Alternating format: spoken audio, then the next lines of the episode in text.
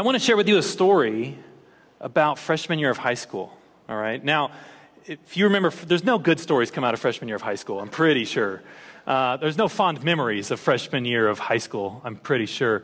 And I used to sit in the lower quad uh, where the freaks, geeks, and squirrels would sit, uh, and the upperclassmen would throw stuff at us from the upper quad. That's kind of how it went. That's how we learned our place. And uh, I had a friend, and a friend. I only have one friend. No, uh, I had a few, but one in particular we started hanging out a lot with. And I went to pick him up from his house, and my I couldn't drive. I was 13 years old. Went to his place and picked him up. And right as he was getting in our car, it was the first time we'd hung out outside of school. My mom puts on Christian radio. And at that time, in the early 2000s, Christian radio consisted of two people Casting Crowns and Chris Tomlin. That was it. Now, they're great. They love Jesus. Great singers. Uh, some great music, all right? But as a freshman in high school, oh, I, I tried to be consumed by that chair. Oh, I was embarrassed. I was shocked. I was thinking, what is this kid, my only friend, going to think of me with this Christian radio on? Now, Christian radio to this day has, has got maybe a little bit better. I mean, there's still sometimes some songs will come on, I'll instantly turn it and think I could uh, worship better to Queen's We Are the Champions song at times. But nonetheless, the music came on in the car, and I felt deeply ashamed. Oh, it was like in my heart that he was going to think, judge, slander me, think differently of me. Now, that turned out to be not the case.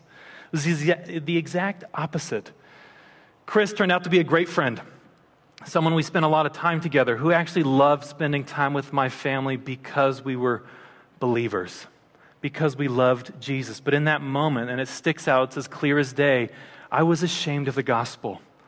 I was ashamed of praising God's name because I knew He was different than me.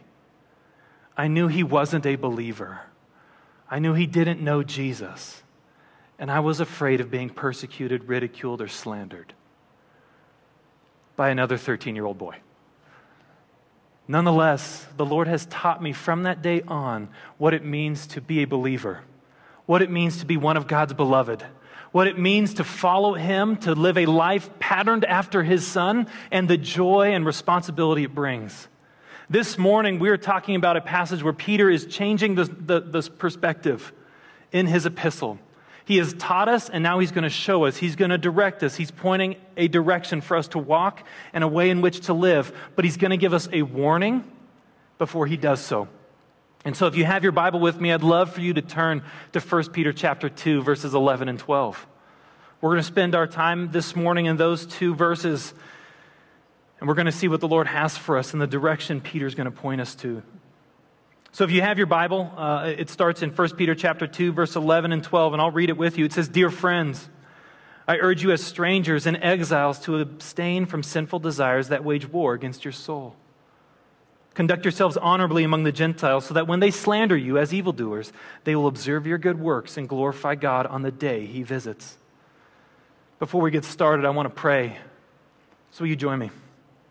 Our Lord and our God, we've opened your word and we ask for your spirit to be the teacher this morning. Will you guide our head and our heart into the places in which we need to examine our lives, reconstruct or reorient our decisions? But ultimately, will, you, will this message result in the praise and glory of your name? It's in Christ's name we pray. Amen. Peter's going to start off by telling us we are the objects of God's love. Now, in your Bible, in your translation, and what's on the screen, it says, Dear friends. But that word that we've that the translators have chosen doesn't necessarily carry the same weight that Peter is bringing to bear on an isolated, persecuted church in Ephesus. Beloved, or in the Greek, uh, agapetoi, conveys a powerful reminder of the recipients of Peter's love, but more importantly, the unconditional love of God. This phrase, beloved, is scattered throughout Scripture. Peter uses it, James uses it in his epistle, John uses it. The Apostle Paul throws it out throughout his epistles and his letters. The term beloved is used for individuals and the church as a whole. It was also used of the nation of Israel. Back in Psalm chapter 60, verses 4 and 5, this is Israel crying out. It says, You have set up a banner for those who fear you, that they may flee to it from, from the bow. Rest, that your beloved ones may be delivered. Give salvation by your right hand and answer us. This is a, a term of identity, it's a term of endearment. They are the beloved of God, and they're, they are reminding the Lord, We are your beloved. Think of us, save us. This is the same word that God used of Jesus at his baptism. This is my beloved Son, in whom I'm well pleased. Paul in Romans chapter 11, verses 28 through 32, uses it to describe the nation of Israel, their identity as the beloved of God, and then ties in the Gentile world into that identity. Read with me in, in Romans 11, 28, it says, Regarding the gospel, they are enemies for your advantage. Now, this comes in a section where Paul is, is showing the church how they relate to the nation of Israel, how they are tying into the root, that this is a salvation that comes from the Jews, as Pastor Jeff shared with us last week. So, regarding the gospel, they were enemies for your advantage. But regarding election, they are loved or beloved because of the patriarchs, since God's gracious gifts and calling are irrevocable. As you once obeyed God, but now have received mercy, disobeyed God, but now have received mercy through their disobedience, so they too have now disobeyed, resulting in mercy for you, so that they may also may now receive mercy. For God has imprisoned all in disobedience, so that he may have mercy on all. What is this title and identity of beloved? It's a guarantee, it's a promise, and it's irrevocable. It's a powerful word. But notice it's saying it's irrevocable because of the patriarchs. Now, in the nation, uh, the, the history of the nation of Israel, it's not one of success, but one of failure. But in that failure, it's highlighted by compelling accounts of God's gracious and faithfulness to his people. And now the Gentile world is grafted into the same identity. It's irrevocable because God gave promises to the patriarchs to bless them, to bless the whole world through them. This term, beloved, is our identity, brothers and sisters. We are the beloved of God. We are objects of his love, and that status is irrevocable. But if you read through the New Testament, this word beloved has it scattered. It may be described to an individual, but when it's described to the whole church, do you know what follows right after it? A command to follow. This term beloved shows up, and then after it is a command. Now I want you to do something about it. This is who you are. Now go be who you are. And that's no different for Peter here. And so we're the beloved of God, objects of his love. And we need reminding of this as we grow in our faith. And I think the Apostle John grabbed hold of this identity better than most. We just went through his gospel as a church uh, over the past year. And through his gospel, he never mentions himself by name. Instead, he refers to himself as the beloved disciple. Now, if I'm talking with John, I think more often than not, I would probably scratch my head when I'm talking to him. I said, buddy, are you sure you want the title beloved disciple? Because I, I don't know, it sounds a little pretentious. Like, what do the other disciples think? And I, I, think if John were to respond, he would have said, Well, most of them are dead, so I don't think they m- matter too much. But that title has more to say about God than it says about me. Because if you look at the Apostle John, from the glimpses that we see, he has another name, him and his brother. James and John, son of Zebedee, which translated means sons of thunder. Sons of thunder. When you get that picture, I have a son of thunder. My second son, man, that guy, I found him outside the other day with his shirt off with a hammer smashing bricks. Why? Because he had a hammer and there were bricks, and that just seemed like a good thing to do. He's a son of thunder. He is loud, proud, and he's going to be bashing people around, okay? James and John seem to have that same characteristic. This is the same James and John that, if you read the Gospels, they're the ones that go up to Jesus and say, Can we sit at your right hand and your left? We want, we want places of prominence in your kingdom. We want responsibility and authority and prestige and everything that comes with it. And Jesus says, Are you sure? You can drink from the cup that I drink? And they said, Yes, we can do those things, not really knowing what was going to happen. This is also the same James and John if we read Luke chapter 9, verses 52 through 55. It's a small little account, but Jesus and his disciples are traveling through Samaria. They're traveling through uh, the half breeds of the Jews, if you will. And this is what happens. Look at this account that James and John had. He, this is Jesus, sent messengers ahead of himself on the way to Jerusalem. When the disciples, oh, excuse me, uh, uh, entered the village of the Samaritans to make preparations for him, but they did not welcome him because he determined to journey to Jerusalem. When the disciples, James and John, saw this, they said, Lord, do you want us to call down fire from heaven and consume them? Jesus, can we have Sodom and Gomorrah 2.0? Let's burn these people for what they've said and done. They're not worthy of anything. And the, the Lord's response is perfect. He turned to them and rebuked them, and they went to another village. This is the same John in his gospel, if you go to John chapter 4, writes about Jesus and his interaction with the Samaritan woman at the well, who was caught in rich sin, yet receives Jesus and goes into town and brings her entire town out to come see and receive Christ. This apostle John has been changed because he's the beloved disciple, because he's beloved of God. John in his gospel, when he says, I am the beloved disciple, he is conveying to us that look at who God is. He has saved me, changed me, and transformed me into his image. This is who I once was, but it's not who I am anymore. Brothers and sisters, we are the beloved of God. We are objects of his love. And there's going to be a transformation in our life because of it, just like John. And so we have to ask the question what's the change that we're going to endure? This is an awesome thing to be the beloved of God. There are some amazing promises that come with it, but then there's also a transformation we ought to expect in our lives. And Peter lets us know. We are the objects of God's love and exiles because of it. Look at the second part of verse 11. I urge you, as strangers and exiles, to abstain from sinful desires that wage war against your soul. Peter is bringing back echoes of Israel's past. Their position as strangers and exiles in this world was because of rebellion. In this case, it's not.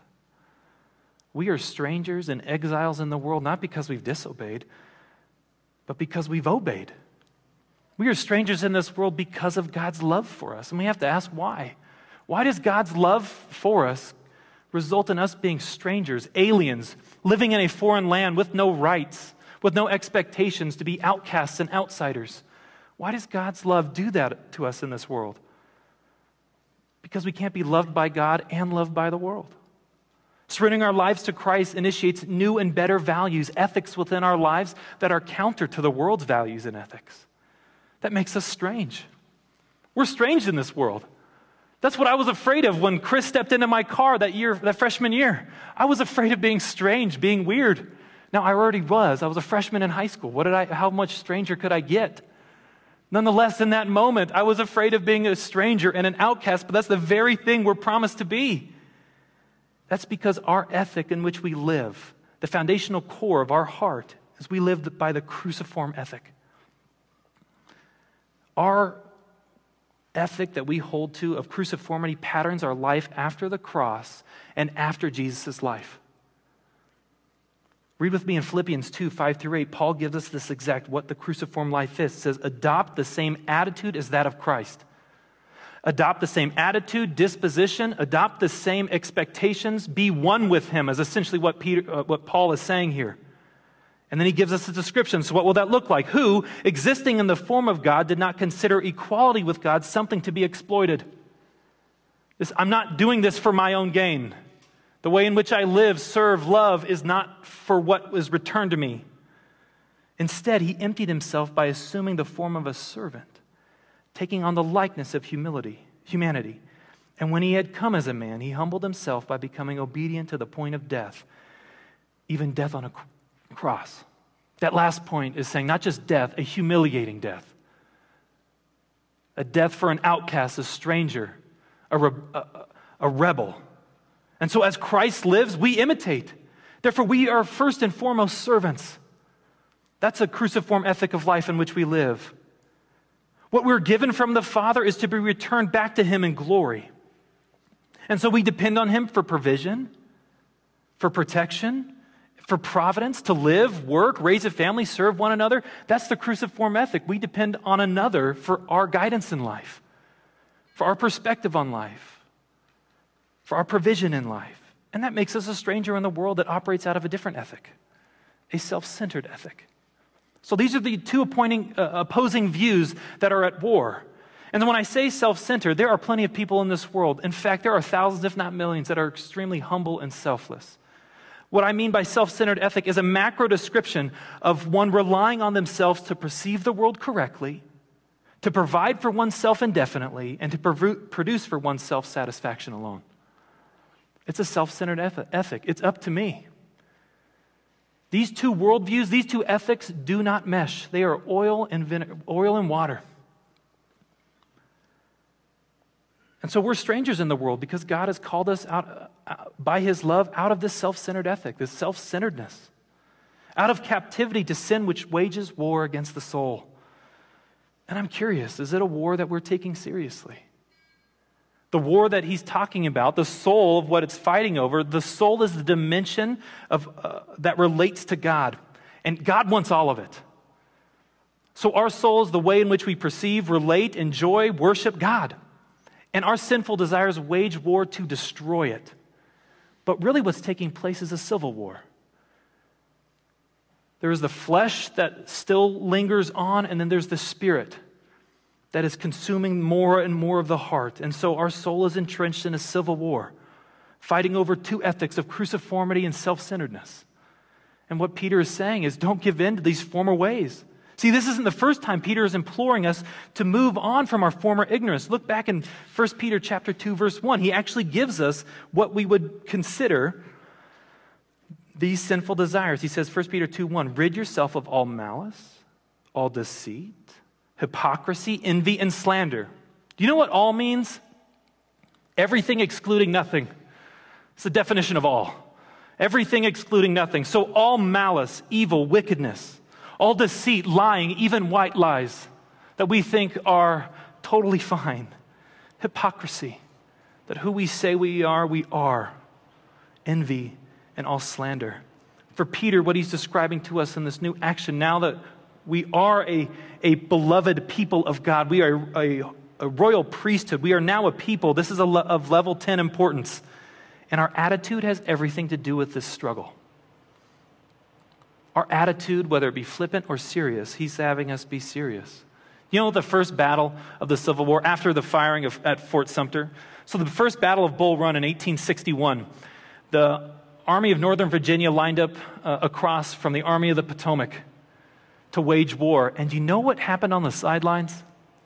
People went out and had a picnic to watch this.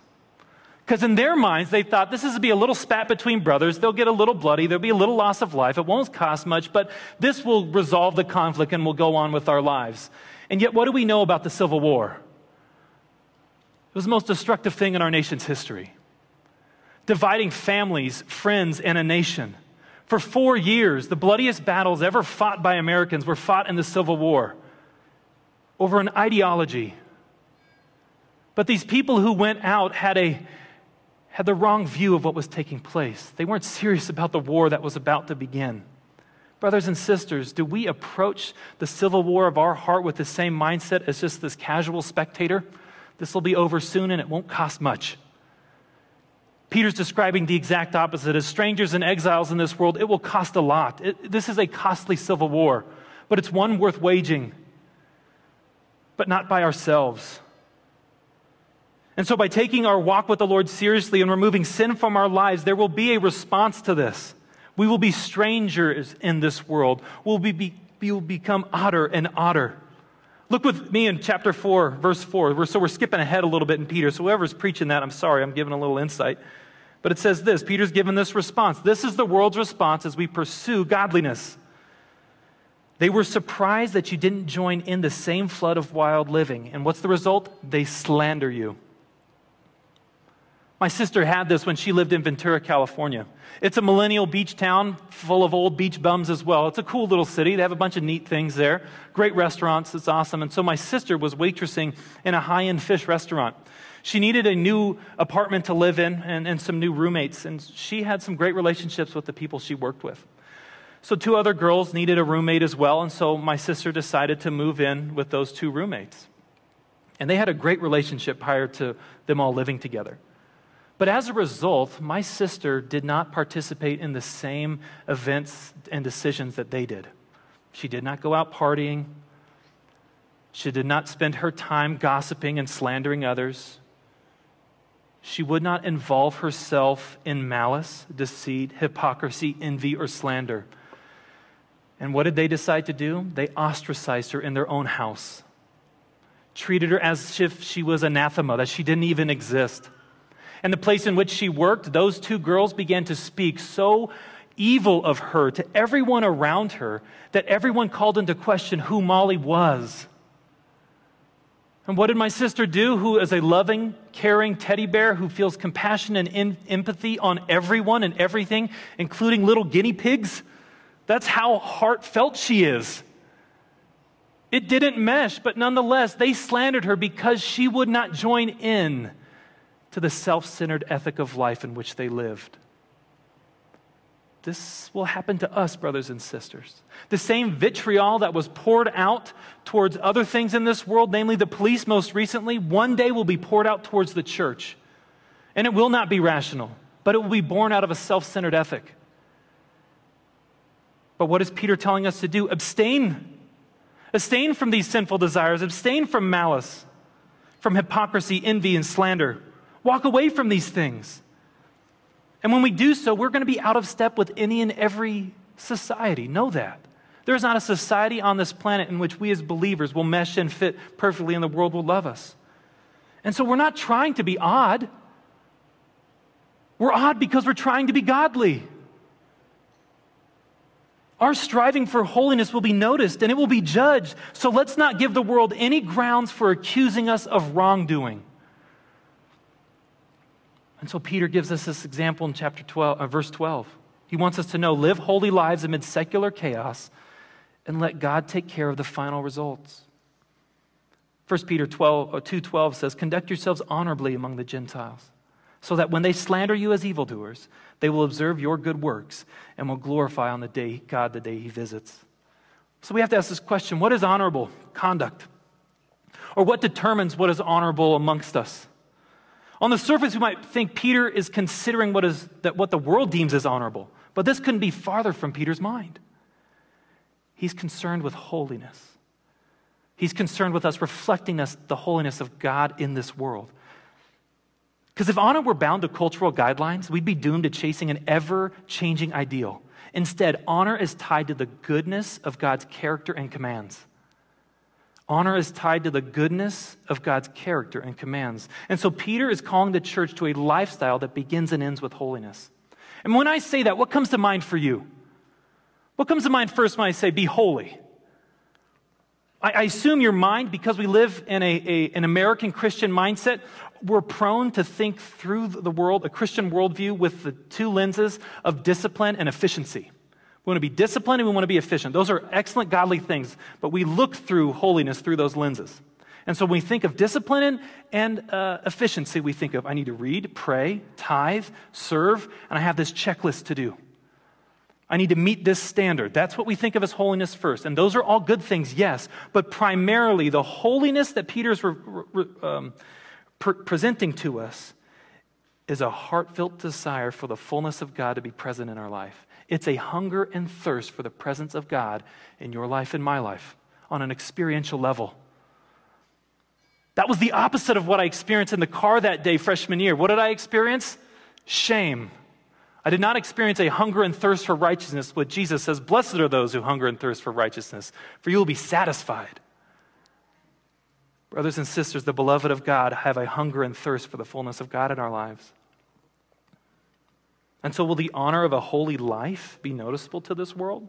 Yeah, it'll stick out like a sore thumb and it will offend. And Peter's urging us not to give our persecutors a reason to persecute us on anything other than the gospel. Peter wants the gospel to be what's offensive, first and foremost. Not our slandering, not our white lies, not our uncertainty, not our malice. What should be offensive in our life? The gospel and the gospel alone.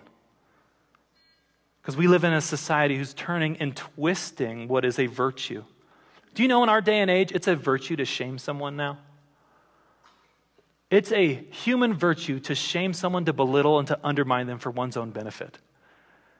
In fact, we look up to, we, I'm not saying we, I'm just saying there are people who look up to those who do it well. Like, man, that guy's really good at doing that. Growing up, I had my grandparents live across the street. My aunt and uncle lived across the street. I had another cousins that lived about a mile away. I was around them all the time. And my grandma, being retired, was always home and around. And we'd tease uh, the cousins.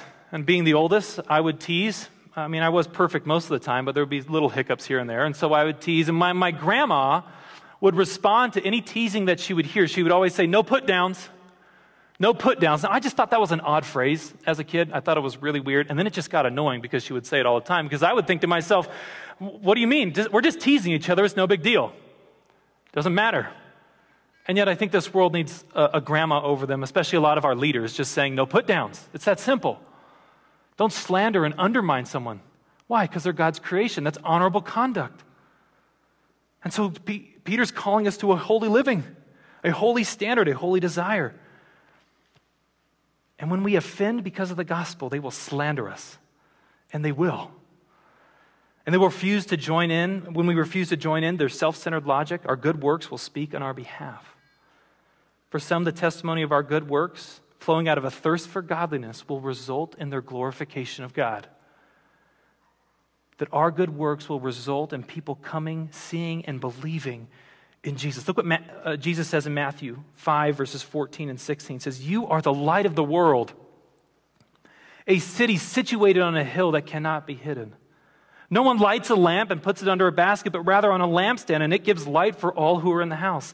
In the same way, let your light shine before others, so that they may see your good works and give glory to your Father in heaven. The offensiveness of the gospel will be a relief to some it will be a, a blessing to many. Because we're not the author of these good works in this life of holiness. We don't receive the praise for them. Be, there might be adoration directed towards us because of our good standing and the honorable way in which we're living. And some will come to know Jesus, but ultimately, the praise goes to Him. We are God's ambassadors. Through our good works, He is revealed and He is praised. Those two girls who were slandering my sisters all throughout her, my sister all throughout her job, her bosses, her managers, and everyone she worked with, whenever they heard the slanderous things that they, these girls would say to my sister, none of them believed it. None of them did. In fact, they all came to her and said, Do you know what your roommates are saying about you? And my sister would accept it. A broken heart with tears in her eyes, yes, but each one of her managers, bosses, and coworkers all affirmed because she lived honorably among them. And I don't know what's going to happen in the long run, but I do know that someone there recognizes that because my sister knows and loves the Lord, that when the gospel is shared with them, they will have a testimony in which to hang that as truthful, as valuable. But this isn't the only story of this happening. There's missionaries who were in the Philippines at the outbreak of World War II. Herb and Ruth Clingen with their young son. And as the Japanese came and the American forces left the Philippines, they hid out in, in the wilderness for a while, but they were eventually captured by the Japanese military.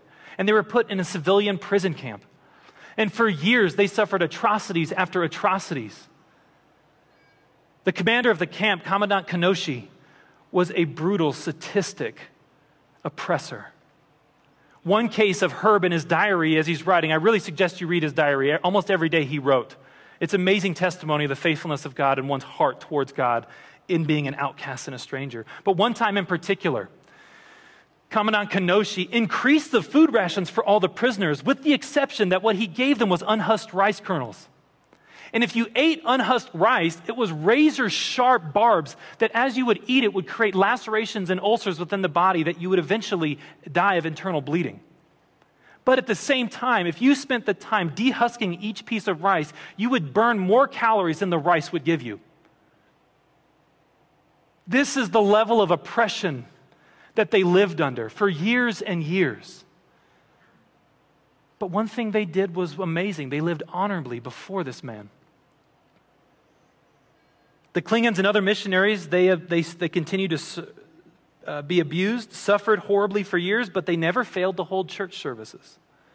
With little despair, they often sacrificed for others in the need, in others' needs in the camp and volunteered for punishments when the weaker brother couldn't sustain it.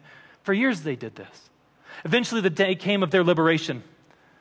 Paratroopers, after MacArthur stormed, uh, General MacArthur stormed Manila, they were pushing out, but what had been taking place is prisoner camps were being slaughtered before the United States military could get there. And so paratroopers were dropped on these prison camps to liberate them behind enemy lines.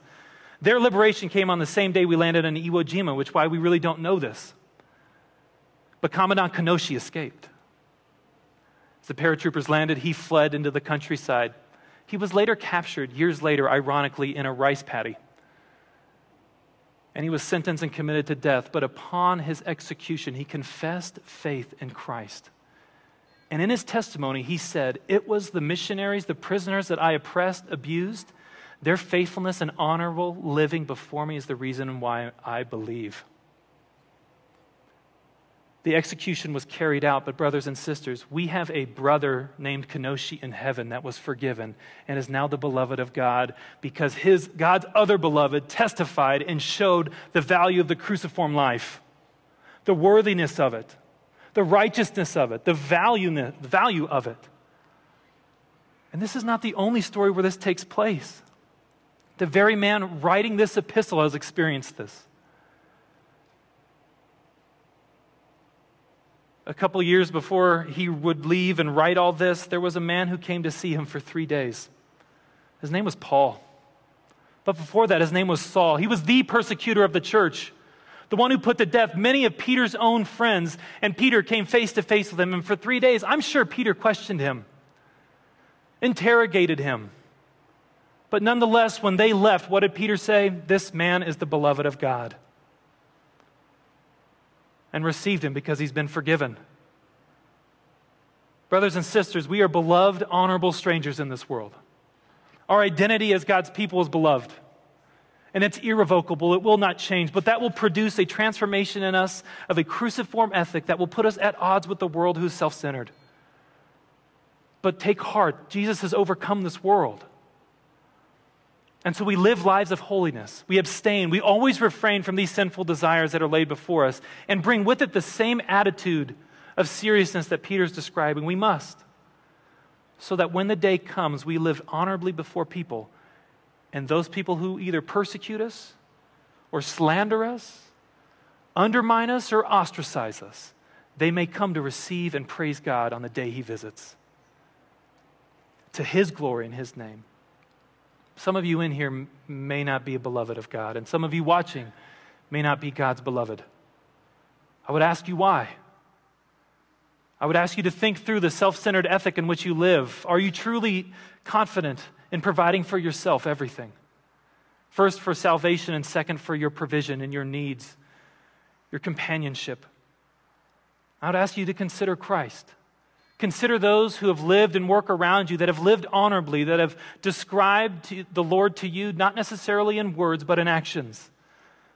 Would you consider the goodness of God through their life and glorify His name?